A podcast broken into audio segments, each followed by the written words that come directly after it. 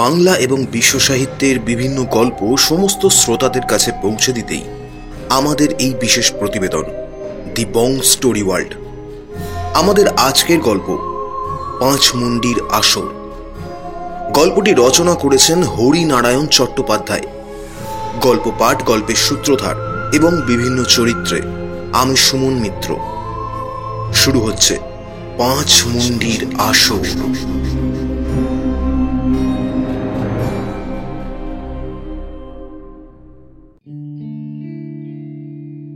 স্টেশনের নাম লোচনপুর। সেখান থেকে আরও দু ক্রোশ। যানবাহন বলতে কিছুই নেই।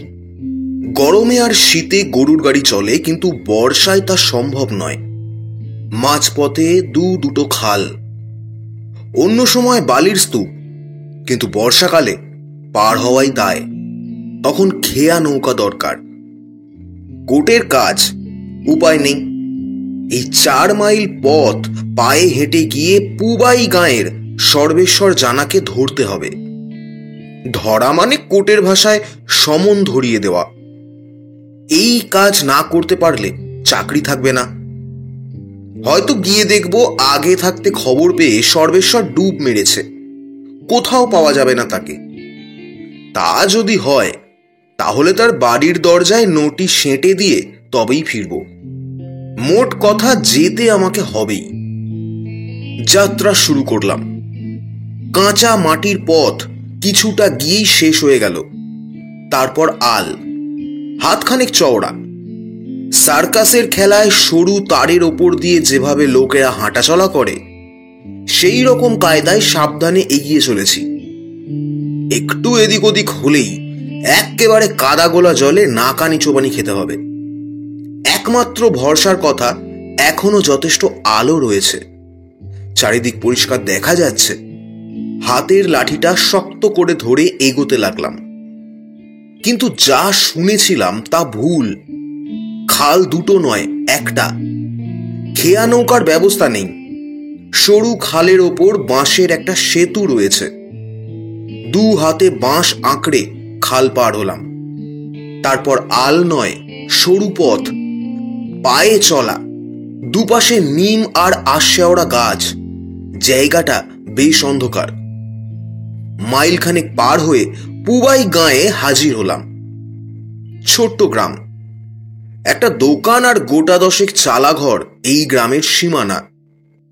বরাত ভালোই বলতে হবে। সর্বেশ্বরকে একেবারে বাড়ির দাওয়াতেই পেয়ে গেলাম। বসে বসে গাবের আটা দিয়ে জাল মারছিল। তার কাছে খোঁজ করতে বাজখাই আওয়াজে বলল আমি সর্বেশ্বর জানা পিতা ঈশ্বরচন্দ্র পতিত পাবন জানা। তা মশাইয়ের প্রয়োজনটা কি? প্রয়োজনটা দেখেই সর্বেশ্বর চমকে উঠল। এমন জানলে হয়তো জাঁক করে পরিচয়টাই দিত না। কাজ শেষ করে কোঁচার খুঁটে গাল কপাল মুছে নিয়ে বললাম বলছিলাম কি একটু জল খাওয়াতে পারেন? সর্বেশ্বর এক দৃষ্টি কিছুক্ষণ আমার দিকে চেয়ে রইল। সে দৃষ্টিতে যেন আগুন ঝরছে। তারপর বলল লোচনপুর থেকে আসার সময় খাল পার হয়ে এসছেন না? ঘাড় নেড়ে বললাম হ্যাঁ এসেছি। তা ওখানে অনেক জল পাবেন পেট ভরে চুমুক দিতে পারেন। অবস্থা দেখে আমি আর দাঁড়ালাম না। দাঁড়াতে আসলে সাহস হলো না। কিছু বলা যায় না। দলবল ডেকে যদি লাঠির ঘায়ে এখানেই খতম করে দেয়, তাহলে কিছুই তো করতে পারব না। তারপর মাটি খুঁড়ে লাশটা যদি পুঁতেও ফেলে, তাহলেও কাক ছিলেও জানতে পারবে না। কোর্টের পেয়াদার ভাগ্যে মারধর হামেশাই হয়।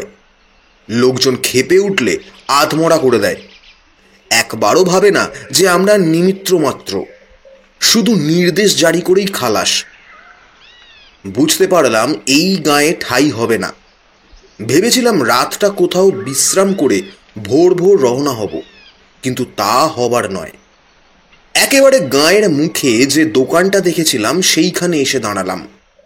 বললাম আচ্ছা খাবার জিনিস কিছু পাওয়া যাবে? দোকানি একটু নড়ে চড়ে বসল। বলল কি চাই বলুন না কর্তা? চেয়ে দেখলাম দুটো ধামা পাশাপাশি সাজানো। গোটা কয়েক জার আছে তবে সবকটাই খালি। দোকানি আবার বলল মুড়ি আছে পাটলি আছে। আর কিছু? দুধ কিংবা কলা? আগে না ওসব এখানে পাবেন না। নিরুপায় মুড়ি আর পাটালি নিয়েই কাঠের বেঞ্চের ওপর বসে পড়লাম। দু এক গাল মুখে দিয়েই বুঝতে পারলাম মুড়িগুলো অন্তত এক সপ্তাহের বাসি। আর পাটালি যে এত তেঁতো হয় কি করে? অনেক ভেবেও কুল কিনারা পেলাম না। জল খেয়ে পয়সা দেবার মুখে জিজ্ঞেস করলাম আচ্ছা এখানে রাতটা কাটাবার জায়গা হবে? এই দোকান ঘরের একপাশে হাত পা মুড়ে পড়ে থাকব? কোনো উত্তর নেই দেখে মুখটা তুলতেই শঙ্কিত হলাম। দোকানি এক দৃষ্টে আমার বুকের ওপর আটকানো পেতলের চাকতির দিকে তাকিয়ে আছে, যেটার ওপর কোর্টের নাম খোদাই করা।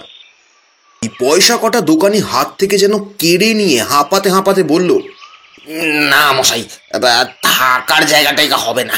ছেলে পুলে পরিবার নিয়ে থাকি।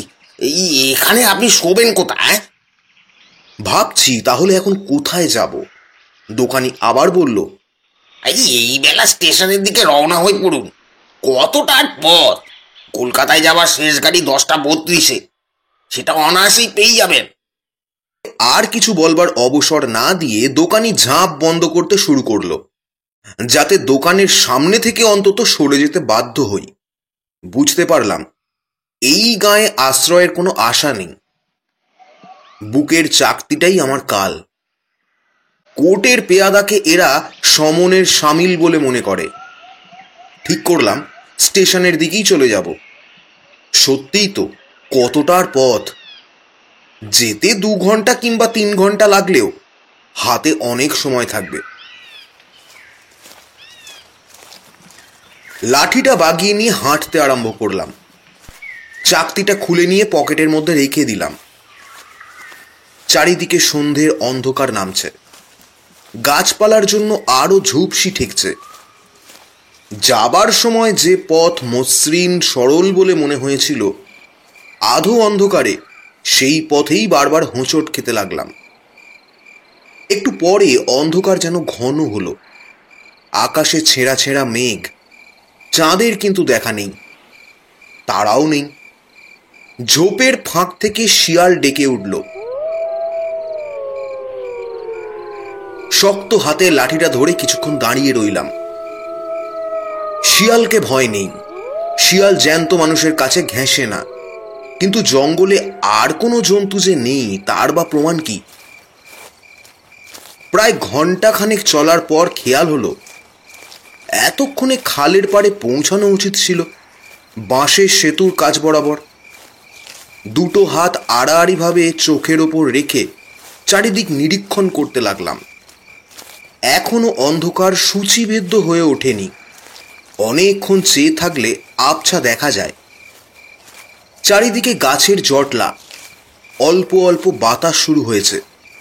সেই বাতাসে গাছের পাতাগুলো শিরশির করে কাঁপছে।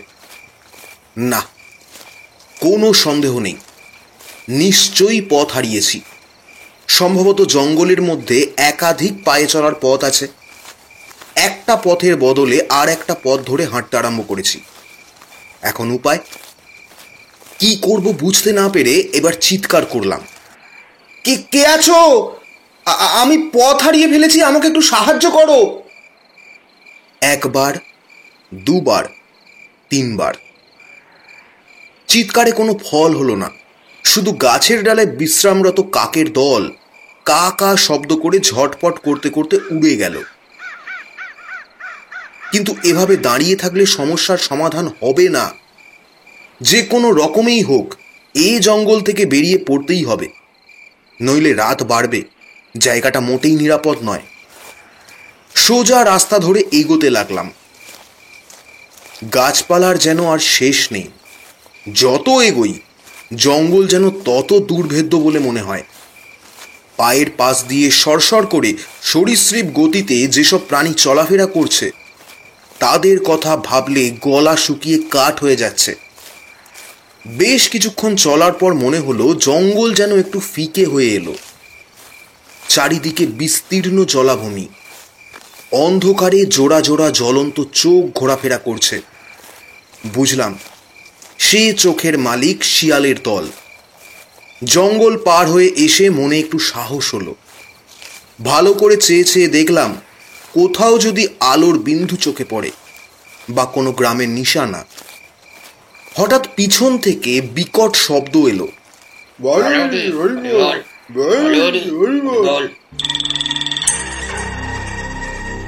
সে শব্দে বুকের রক্ত যেন হিম হয়ে গেল। তবু এই ভেবে মনে ভরসা পেলাম নির্জন প্রান্তরে আমি একলা নই আরও লোক আছে। এদের জিজ্ঞাসা করলেই তো পথের নির্দেশ পাওয়া যাবে। হরিধ্বনি আরও কাছে আসতে আমি পথ ছেড়ে সরে দাঁড়ালাম। সেটাই নিয়ম। অনন্ত পথের যাত্রীকে পথ দেওয়াই উচিত। লাঠিতে ভর দিয়ে একপাশে দাঁড়িয়ে রইলাম। অন্ধকারে জ্বলন্ত একটা মশাল এগিয়ে আসছে। একটু পরেই সব বাহিরা সামনে এলো। শুধু চারজন খাটিয়া বয়ে নিয়ে চলেছে। সামনের ডান দিকে লোকটার হাতে মশাল। আর কোনো লোক নেই। এবার কাতর কণ্ঠে বললাম "আ, একটু শুনুন। বাহকরা থামলো না। শুধু চলার গতি একটু মৃদু করল আর চারজনেই আমার দিকে দৃষ্টি ফেরালো। সঙ্গে সঙ্গে আমার মেরুদণ্ড বেয়ে একটা হিমেল স্রোত বয়ে গেল। আমি ভীরু এমন অপবাদ কেউ দিতে পারবে না। কিন্তু আমার মনে হলো, হাত থেকে লাঠিটা খসে মাটিতে পড়ে যাবে। সমস্ত শরীর অজানা একটা আতঙ্কে শিউরে উঠল। চারজন লোকই ঠিক একই রকম চেহারা। এক ধরনের অবিন্যস্ত চুল, রক্তিম চোখ, এমনকি মুখের বসন্তের দাগ পর্যন্ত। আমার প্রশ্নের কোনো উত্তর না দিয়েই বাহকরা পাশ কাটিয়ে চলে গেল। শুধু যদি দুজনের চেহারার মধ্যে এ ধরনের সাদৃশ্য থাকত, তাহলে ভাবতাম তারা হয়তো যমজ ভাই। কিন্তু এরকম চারজনের অভিন্ন চেহারা হলো কি করে? মনের মধ্যে অলৌকিক যে প্রসঙ্গ উঁকি দিচ্ছিল, নিজেকে ধমক দিয়ে তার পথ বন্ধ করবার চেষ্টা করলাম। নিশ্চয়ই আমার চোখের ভুল। মনের মধ্যে একটা ভয় আগে থেকেই বাসা বেঁধেছিল। মশালের আলোয় ক্ষণিকের দেখায় নিশ্চয়ই বিভ্রান্তের সৃষ্টি হয়েছে। নিজেকে সাহস দেবার জন্য চিৎকার করে গান গাইতে শুরু করলাম। আলো তলে তব তারাতে। জয় বলতা কথা কুলাতে বেসুরো বেতাল গান। কিন্তু পর মুহূর্তেই এক বিকট ধ্বনিতে চমকে উঠে থেমে গেলাম। মনে হলো শব্দটা যেন আমার পাশ থেকে উঠছে। অথচ সব বাহকের দল ততক্ষণে অনেক এগিয়ে গেছে। তাদের চিৎকার এত কাছে শ্রুতিগোচর হবার তো কথা নয়। মনের মধ্যে একটু অস্বস্তি শুরু হলো এবার। কিন্তু এভাবে চুপচাপ পথের পাশে দাঁড়িয়ে থাকলে বিপদ বাড়বে। তাই জোরে জোরে পা ফেলে এগিয়ে চললাম। লক্ষ্য করিনি আকাশ কখন কালো মেঘে ছেয়ে গেছে। ছুরির ফলার মতো বিদ্যুৎ চমকাচ্ছে। দমকা হাওয়া উঠল। হাওয়ার এমন যে বেগ এগোনো দুষ্কর হয়ে পড়ল।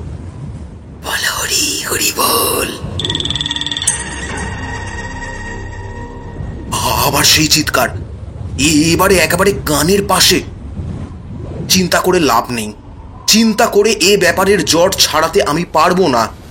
রহস্য যাই হোক, যেভাবেই হোক, আমাকে প্রাণে বাঁচতে হবে। কোনো রকমে একটা লোকালয়ে গিয়ে পৌঁছাতে হবে। বড় বড় বৃষ্টির ফোঁটা পড়তে শুরু করল। সারা গায়ে যেন হুল ফুটতে লাগল। আমি তারই মধ্যে ছুটতে শুরু করলাম। কতক্ষণ দৌড়েছি জানি না। বোধ হয় আধ মাইলেরও বেশি এক টানা দৌড়েছি। হিসাব রাখিনি। হঠাৎ আর একবার বিদ্যুৎ চমকাতেই দেখলাম, পথের পাশে একটা চালা ঘর মনে মনে ভগবানকে ধন্যবাদ জানালাম। বিপদ তারণ তুমি আছো। দুর্বলের ত্রাণকর্তা সত্যি তুমি আছো। অন্তত প্রাকৃতিক দুর্যোগ থেকে শরীরটা বাঁচবে। এমনও হতে পারে চালা ঘরে কোনো লোকের সাক্ষাৎ মিলবে। অন্ধকারটা চোখে একটু সহ্য হতে বুঝলাম চালা ঘর নয়, শুধু চালা। তিন দিক আচ্ছাদিত, একদিক খোলা। বোধহয় রোদের তাপ কিংবা বৃষ্টির প্রকোপ থেকে পথচারীকে বাঁচবার জন্য এটি তৈরি হয়েছিল। আস্তে আস্তে এগোতে গিয়ে আবারও থমকে গেলাম। প্রচণ্ড শব্দে বজ্রপাত হলো। কিন্তু সেই আলোতেই চারিদিক উদ্ভাসিত হয়ে গেল। আর আমার যা দেখবার তাও দেখে নিলাম। এবার আরও স্পষ্ট আরও নিকটে শবদেহটি সামনে রাখা। চারজন পাশাপাশি দাঁড়িয়ে আছে। শাড়ি দিয়ে। হুবহু এক চেহারা, এমনকি অসংরক্ষিত দাড়ি গোফের মাত্রা পর্যন্ত। চোখাচোখি হতেই চারজন একসঙ্গে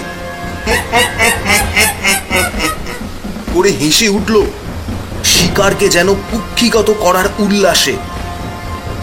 লাঠিটা বজ্র মুষ্টিতে ধরে পাষাণ মূর্তির মতো দাঁড়িয়ে রইলাম। নিঃসন্দেহ হলাম এই ভেবে এ হাসি স্বাভাবিক নয়। রক্ত মাংসের কোনো লোক এভাবে হাসতে পারে না। এ নিশ্চয়ই অশরীরী আত্মার বিভৎস হাসি। এবার আমার আরও অবাক হওয়ার পালা। আমাকে আরও আতঙ্কিত করে একজন ক্ষণক্ষণে গলায় বলে উঠল আপনি একটু মৃতদেহের কাছে থাকুন। আমরা কাঠের ব্যবস্থা করে আসি। কোনো রকমে নিঃশ্বাস রোধ করে বললাম আপনারা সবাই যাবেন? আবার সেই রক্ত জল করা হাসি। আমরা যেখানে যাই একসাথেই যাই। যাবার আগে লোকগুলো মশালটা জ্বালিয়ে দিয়ে গেল। বৃষ্টি থেমে গেছে। মাঝে মাঝে শুধু মেঘের গর্জন আর বিদ্যুতের চমক। আর চোখে চেয়ে দেখলাম সাদা কাপড়ে সবের আগা গোড়া ঢাকা। মশালের আলোয় সবকিছু পরিষ্কার দেখা যাচ্ছে। ভয়টা অনেকটা কেটে গেছিল। ভাবলাম, যমজ ভাই যদি পৃথিবীতে হতে পারে তবে দুজোড়া যমজ ভাই কেন হবে না? হতেই পারে। কিন্তু আচমকা, দমকা হাওয়ায় সবের আবরণটা সরে গেল। আমি সেই দিকেই তাকিয়েছিলাম। কিন্তু যা দেখলাম, দেখে সঙ্গে সঙ্গে চিৎকার করে উঠলাম। একেবারে এক। গোঁফ, চুল, দাড়ি গড়ন কোথাও কোনো প্রভেদ নেই। এমনকি বসন্তের দাগ পর্যন্ত দু হাতে চোখ দুটো রোগড়ে নিলাম। এও কি সম্ভব? সব দেহ আর সব বাহক, এই পাঁচ জনের আকৃতিতে কোনো তফাত নেই। বুকের মধ্যে স্পন্দন দ্রুততর হলো। লাঠিটা আঁকড়ে ধরার শক্তিও যেন ক্রমে লোপ পেয়ে যাচ্ছে। তারপর যা ঘটলো, তা আরও অবর্ণনীয়। সবটা চোখ খুলল। রক্তিম দুটো চোখ। প্রথমে দুটো ঠোঁট কেঁপে কেঁপে উঠল। তারপর হঠাৎ ক্ষণক্ষণে গলায় তার স্বর ভেসে এলো। আপনি ঠিকই ধরেছেন। আমরা পাঁচজন একই লোক। কোনো তফাৎ নেই। বসন্ত রোগে মারা গিয়েছিলাম বলে প্রতিবেশীরা কেউ ভয় করাতে এলো না। দেহের সদ্গতি হবে না। তাই নিজের দেহ থেকেই চারজন বাহক সৃষ্টি করলাম। কেমন বুদ্ধি বার করেছি বলুন। তারপর আমার আর কিছু মনে নেই।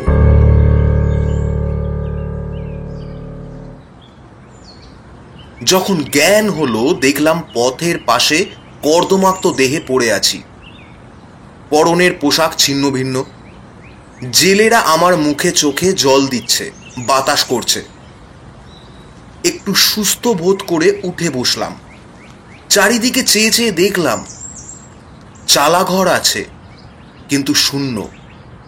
রাতের সেই বিভীষিকা কোথাও নেই।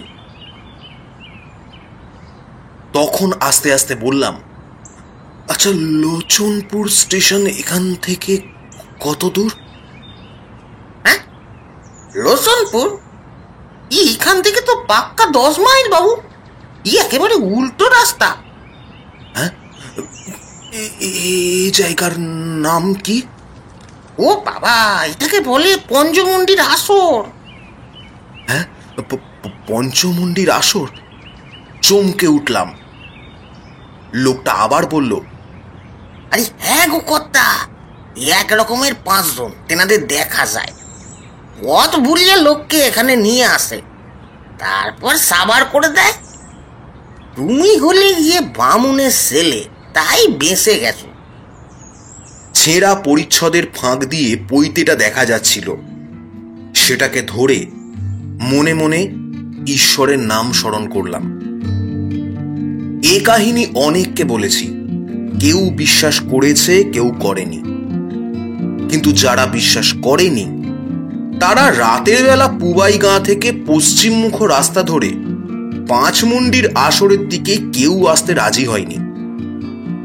আমাকে যদি কেউ এক থলি আকবরী মোহর দেয়, তবুও আমি ও পথে আর জীবনে যাব না।